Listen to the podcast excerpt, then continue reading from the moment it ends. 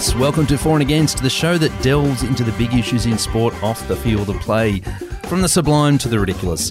My name is Paul Roach, and as always, I'm joined by, uh, well, it was going to be a couple of very good friends and colleagues, but it's just uh, Simon Johnson. G'day, Jono. G'day, Roachy. Feeling a little lonely in here, but you know, you know what they say: the quality rises to the top. It's just you and me tonight. It's a two-hander, exactly. Yeah, our, our dear friend Stephen Riley uh, pulled a late COVID card. Played the COVID card. The spicy cough. Yeah. We assume it's genuine. Didn't see any Ah. medical certificate. That's true. We might ask for the doctor's certificate. Or just a note, copy of the rat test. note from his mum. Yeah. I haven't seen the photo. But anyway, it's a bit suspicious. Do you think? It is a bit, isn't it? It was very, very last minute. So, uh, but we'll we'll press on. Unfortunately, um, scheduling conflicts means he won't actually be around for the next show in a couple of weeks either. But um, I reckon we'll- Outrageous. I reckon we'll manage.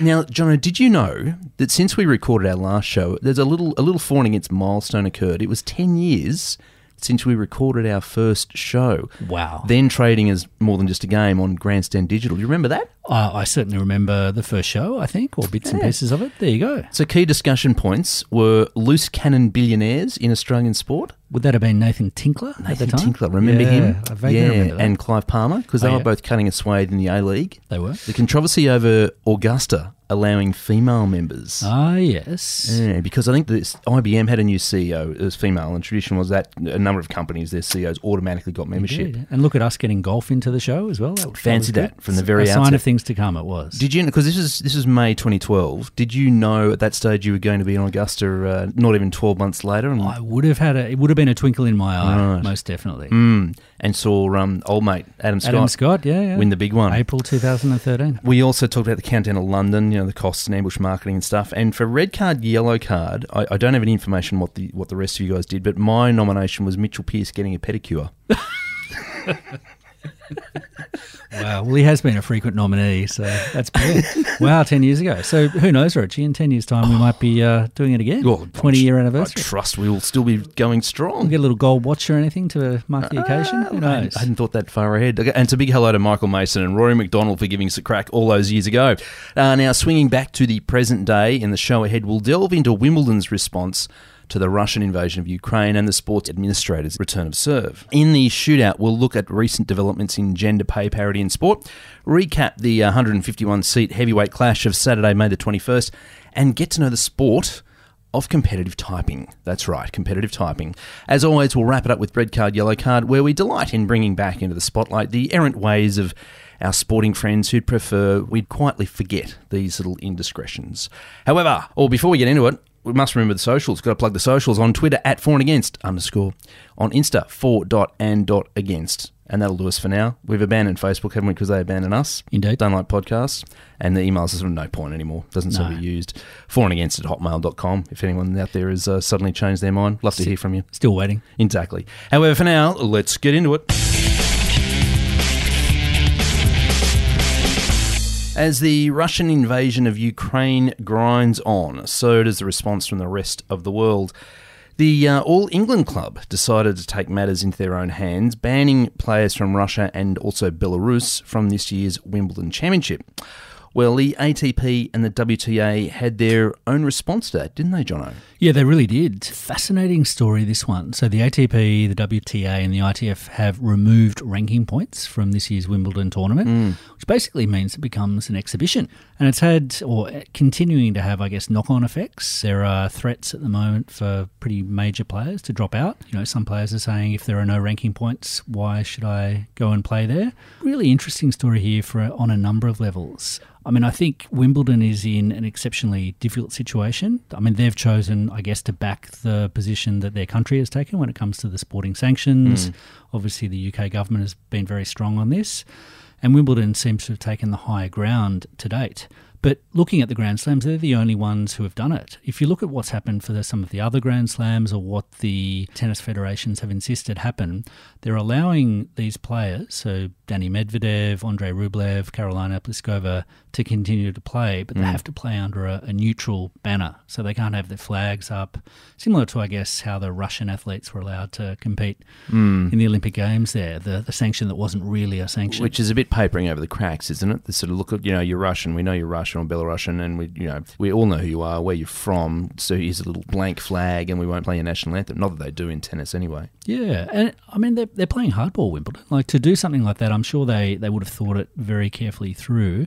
I mean, I'm surprised there hasn't been some kind of threat of legal action. I, hmm. I saw the statement. I- Did you see what Wimbledon had to say about it? Oh, It look, I was actually going to read a chunk because I mean, you know, to your point, it's it's a it's a well put you know position. Given the position taken by the UK government to limit Russia's global influence, which removed automatic entry by ranking, and the widespread response of government, industry, sport, and creative institutions, we remain of the view that we've made the only viable decision. And sorry, this is after the uh, obviously the ITP and WTA have done their thing. Uh, only viable decision for Wimbledon as a globally renowned sporting event. And British institution, we stand by the decision we've made.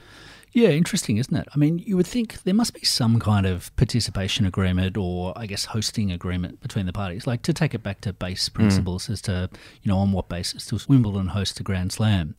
And you would think that, you know, as part of that, potentially the Tennis Federation controls, you know, various aspects. But there's no doubt that Wimbledon's going to suffer massive loss as a result of this decision because players aren't going to play. I would imagine sponsors are going to say, well, we're not getting the same advertising dollar um, as we would if all of these players who have now dropped out aren't playing anymore. Do you reckon? I mean, who are the players who've dropped off? And for, forgive me, I'm not sort of maybe full bottle on this, but it's one thing to ban a group of players from certain countries, but but no one else has gone out in protest, have they? Yeah, you look at the time of going to digits. Naomi Osaka is saying that she's uh, tossing up whether or not she will play or not. So up in the air as to whether she ends up playing at Wimbledon. And more because not as a protest kind of thing, but more just because the ranking points aren't there. Yeah, I mean, she. I I saw the press conference she did. I mean, she basically was pretty abrupt about it and said, "Look, I play for points. If there are no points on offer, then I'm not sure that I, I'm going to go." And you know, on to that point, you know, if someone's lifting the trophy, if they win Wimbledon, is there always going to be an asterisk against their name that year because you know Medvedev, as one of the world's top players, wasn't playing? Uh, and if other people drop out, likewise. Well, look, people have said there's asterisks against all sorts of sporting achievements over the last two or two and a half, three years. With COVID? So what's another little um, another little uh, tennis tournament? I, I think the the interesting thing here too is that the, the Grand Slams are different, as I think we discovered when we were exploring the Aussie Open and its tricky position with respect to COVID over the last couple of years. The Grand Slams uh, each are sort of entities unto themselves, whereas the other tournaments tend to fall more under the WTA banner, etc., the, the, administration of the sport. So the Grand Slams have a little bit more leeway, or I'm not sure, I forget what the legal arrangements are, but they've, they've just got more of an opportunity to do their own thing. And probably Wimbledon has the most opportunity to do its own thing because it's probably seen more as a pinnacle kind of thing. So it's, it's got a little bit of leverage it can, it can throw around. Hundred percent. I mean, there's so much cachet, isn't there? The history, the prestige of that tournament. Um, so you can imagine there are those bargaining chips that no doubt uh, are being played um, by both parties as they're going through those negotiations. But you know, we're, still what a month or so away from the tournament. Be really interesting to see how it plays out over the next little while. I, I wouldn't be surprised if there's you know a bunch of legal letters going going across the bows in the background, and you know we'll wait and see as to whether or not there might be some proceedings or litigation kicked off. Mm. I mean, I think we've got to, just to, to continue reading from their statement. It, it's you know, there's there's some important um, principles at play here. So. We remain unwilling to accept success or participation at Wimbledon being used to benefit the propaganda machine of the Russian regime, which, through its closely controlled state media, has an acknowledged history of using sporting success to support a triumphant narrative to the Russian people. So, I mean, there is no holding back in that statement. I mean, it's a very, it's very polite and professional and, you know, very well polished kind of statement, but it's, it does render its position quite clear. Yeah, I mean, when I first heard about the decision, I, I, was all for it, I must say. I thought, you know, that's fantastic that a sporting event like that is standing up and standing behind a whole bunch of the other sporting sanctions that we've talked about previously on the show, obviously, and, and they can be powerful. We've talked about what happened with South Africa and apartheid and how effective and important the, the sporting sanctions were in bringing about change there. But when you think about it a little bit more here, I mean, it really is the individuals, isn't it, that are being punished? Mm, true, but I think that that's where that last state, that last paragraph, last little excerpt from the, the Wimbledon statement comes into play because they do see any success by a Russian individual as feeding into the propaganda machine.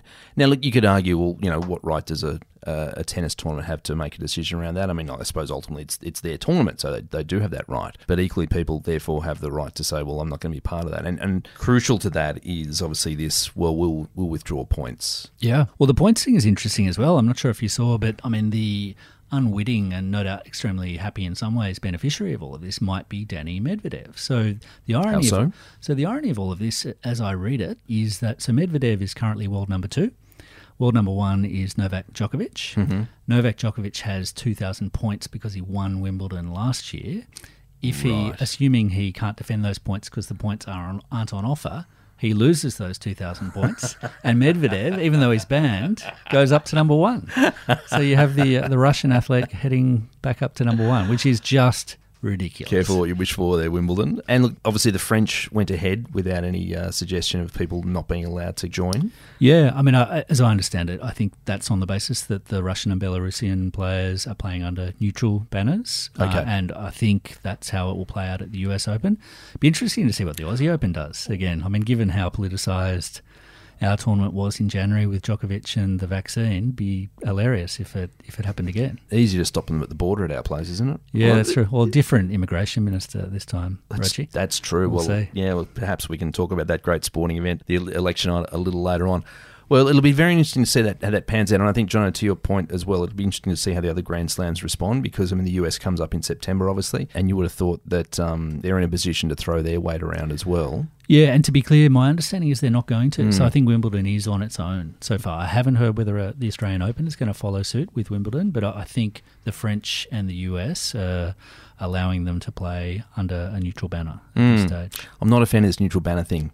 If you're going to allow them, there's. I mean, I know. It's, I mean, one of the interesting things about tennis is is you're not playing for your country. Obviously, you are playing for y- yourself as an individual. Which point we kind of made. It's not like it's Davis Cup or anything. And that's yeah, I mean that's where I mean are those individual rights being trampled all over here? That's why I think it's there is a little bit of grey in it. I mean, as I said, I was very much in favour when I first heard about it, but when you, you think a little bit more about it, it's it is an individual sport. It's not hmm. Davis Cup. It's not like the South African rugby team in the seventies. So So speculating a bit, if one or other party, and there's a few parties who could potentially explore their legal rights here. There's Wimbledon themselves, there's the ATP, WTA, there's the individual players. I mean, question without notice here. If if someone was to pick up a cudgel, Yep. what would it focus on or centre on? Do you think? Yeah, a bunch of different options. So, I mean, I think the players could have some kind of claim to an international court of human rights, for example, um, saying that their rights have been uh, infringed and they and they should be allowed to play. There were a couple of headlines suggesting that maybe Medvedev was looking into that, um, and so potentially he would have taken some action. Um, apparently, he's not going to go ahead with that. So that would be one. You, you would have potentially the sponsors or the advertising partners or the TV people saying that they're not going to get the same value out of their deal with Wimbledon, so they might bring a claim against Wimbledon as the event organizer. And if that happened, Wimbledon would no doubt cross claim or bring a counter suit against um, the ATP, being the, the federation that organised it. But yeah, not having any insight, I had a, a little poke around to see if we could find out a little bit more detail around what the exact arrangements are between the Grand Slam tournaments and the ATP or, or the International Tennis Federation. And there's nothing online. So it'd be interesting to see. You know what's really going on here. Got to get yourself into international sports law, John. It sounds like you're I do. halfway, mate, with some of those uh, that's that output. Well, it'll be uh, very interesting to see whether some of those other Grand Slams do indeed follow suit. On to the shootout now, where we cover a couple of topics in uh, shorter fashion. I want to talk about uh, pay equality in sport. So, after a fairly public campaign over the last few years, the US women's football team, that being soccer, their players will now be paid the same as the men. So, an interesting development. Not the first country in the world for this to happen. Indeed, Australia is in that situation, as is uh, a couple of others. I think the Britain, uh, the, the Kiwis. I think I saw Norway, maybe. Yeah, I think Netherlands as well, New Zealand. Yep. Mhm. I mean, I think the, the interesting thing with the, the Yanks is that the women's team have done so spectacularly well, as opposed to the men who've sort of made up the numbers at the World Cup. So, and I, I gather too at the final of the last Women's World Cup, they were actually chanting in the stands, equal pay, equal pay, equal Yeah, pay. interesting. So I understand. And they probably have as big a profile in the US, don't they, as the as the men? I guess so. I mean, not that that should, of course, be in any way determinative of how this plays out, but yeah, look, it's um, you know, it shouldn't be controversial, but it obviously is. The interesting part about it that I I didn't realise, but there's an equal split of tournament prize money as well, which um, is apparently quite revolutionary. So, you know, World Cup prize money has traditionally been one of the big sticking points for achieving genuine equal pay. So there's you know massive disparities between the bonuses offer, offered by FIFA and the confederations to the men's and women's teams who participate in the tournaments. I saw that at the 2018 Men's World Cup, FIFA allocated a total prize pot of 400 million to be distributed amongst all competing teams, um, and the winning team France was awarded 40 million for taking Wow. out the title.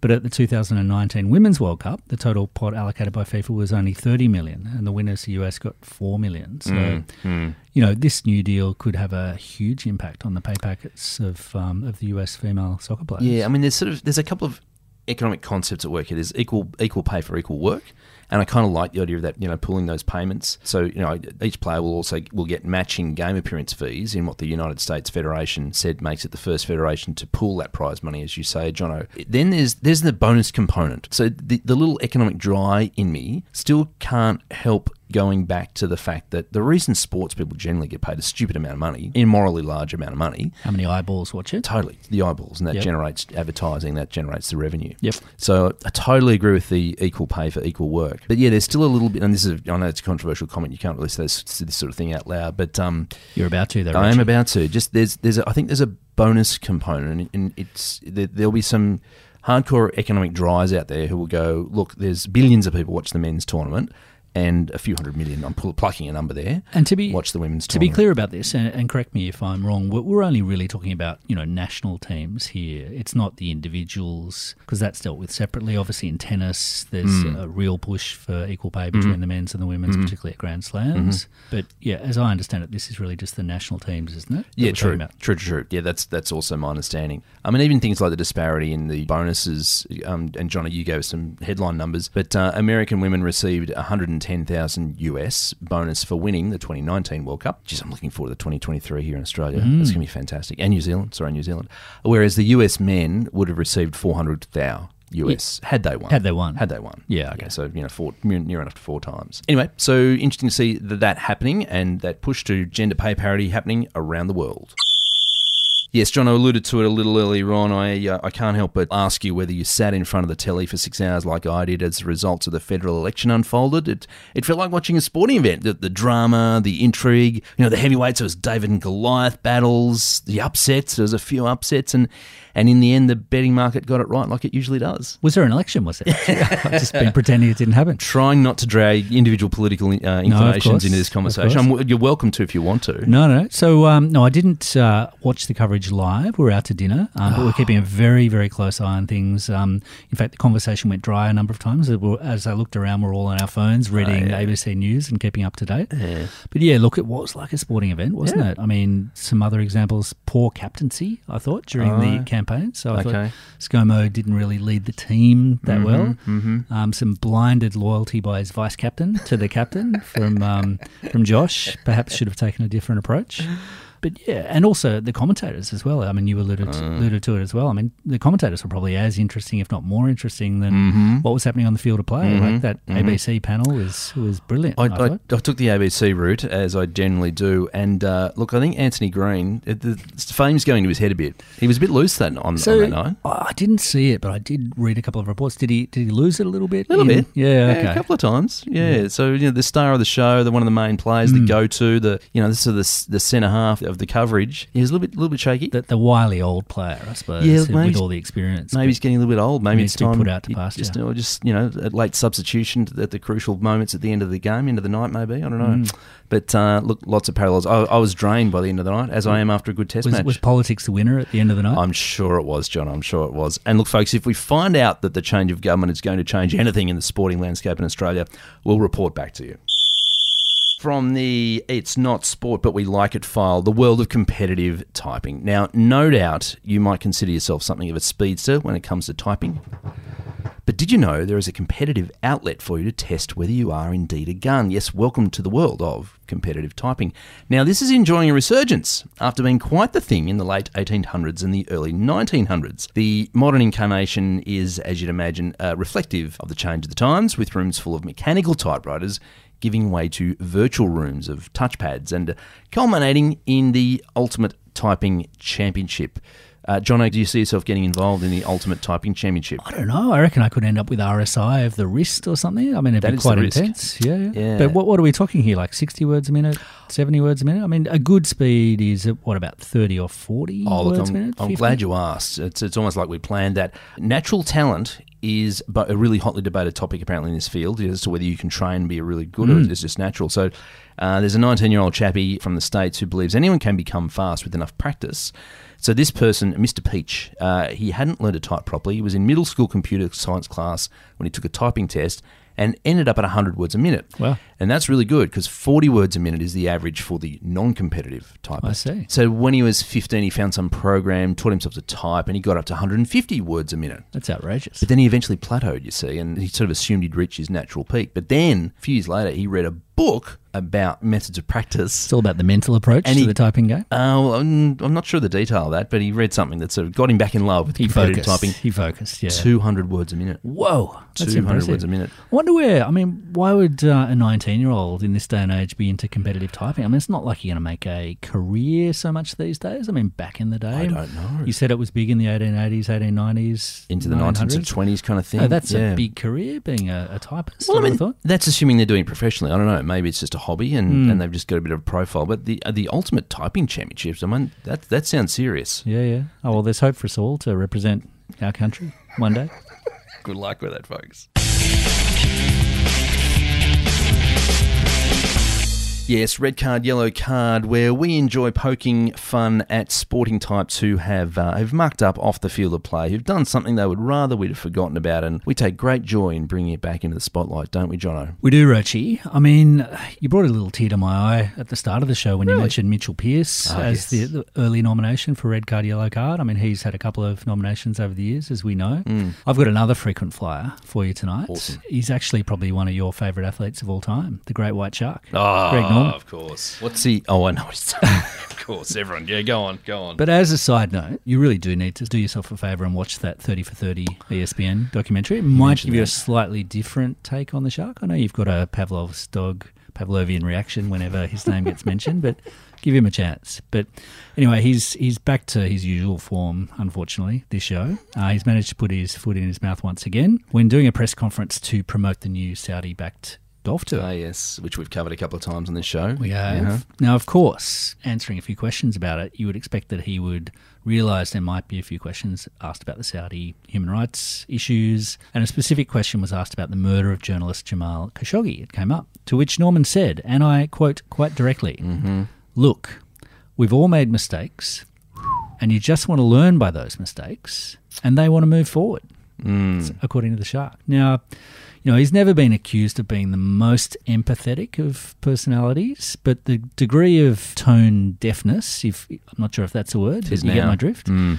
of those remarks was quite extraordinary, especially given that Phil Mickelson was effectively cancelled for saying almost exactly the same thing a couple of months before. Mm. We So- all make mistakes. I, I think it's a red for, for Shark. We've all dragged a journalist we don't like into an, an embassy and ripped them depart and disposed of the body without any trace. got to learn from your mistakes. Yeah. And you know, they just want to move forward, yeah. don't we all, Sharky? Uh, that's there's nothing but red there, obviously, Jono. I agree with you entirely. Actually, look, I- I've got my nomination coming up, but you mentioned Saudi. Saudi Arabia It does remind me of a nomination that did occur to me to, to throw in, and I'll mention here is uh, Lionel Messi, uh, Lionel Messi. He's really recently signed up to be a tourism ambassador for Saudi Arabia. All right. Taking the cold hard cash. Absolutely, and was because he doesn't have enough of it, right? Mm. And was seen, you know, parading around Jeddah or some such with the royalty or whoever, whoever they are, and um, yes, his image being used to promote that country, which, The as you imagine, a number of human rights organisations had a bit of a problem with. Sports washing. Indeed. Once again. However, I'm uh, lightening things up a little bit, and I'm nominating the BBC. Oh, yeah. What have they done? Well, you know, see, you know, if you're watching sports news on the TV, often you'll have a sort of news ticker running along the bottom. Uh, so during the early stages of the French Open on the BBC, so the early stages of the French Open, the, lots of soccer stuff had just you know come to fruition, the end of the Premier League, and, and so on and so forth. Now, apparently, for about an hour, the BBC sports news ticker had this running as one of their news items. Right, you ready? Manchester United are rubbish. and what it was just Ran for about an trolling through at the bottom of the screen. Manchester United are rubbish. I mean, in fairness, they it's kinda true. Yeah, they came sixth. I think they lost their last one. Was it Crystal Palace? I think one one zip. How did this happen? Well, needless to say, this gave rise to an on-air mea culpa from whoever was hosting the program. Uh, a little earlier, some of you might have noticed something pretty unusual in the ticker, making a comment about Manchester United. I hope you weren't offended. Behind the scenes, someone was training to learn how to use the ticker and to put text on the ticker. So they were just writing random things, not in earnest. That comment appeared, so apologies if you saw that and you're offended if you're a fan of Man U, but certainly that was a mistake. It wasn't meant to appear on the screen. We just thought we'd better explain that to you. No mention of the use of the word are instead of is, by the way, in Manchester United are rubbish. Should be Manchester United is yeah, rubbish. yeah, yeah, get the grammar police out. But um, anyway, but yeah, it's a it's a clearly a yellow card there to the Beeb for uh, letting that slip through. Yeah, yeah. Fair play though to the trainee for Oh yeah, Manchester United are rubbish. He did it for a bet. Ninety percent of the country would have been nodding along with him or her. Yeah. Uh, and uh, so we, we decided on a yellow for the B. Yellow didn't we? card, I did. think. Yes, Yeah, yes, yeah. yes. So with the conclusion of red card, yellow card, that brings a conclusion to this episode of For and Against, where we've managed to get through, John, I think quite successfully, in my humble opinion, with just the two of us. Couldn't agree more. I mean, Stephen Who. You're right about the quality rising to the top. Don't forget you can catch us on the social medias at Twitter at for and against underscore and on Insta for dot and dot against. So it's goodbye to you, Simon Johnson. See you, Roachy. It's goodbye from me, Paul Roach, and until next time, it's bye for now.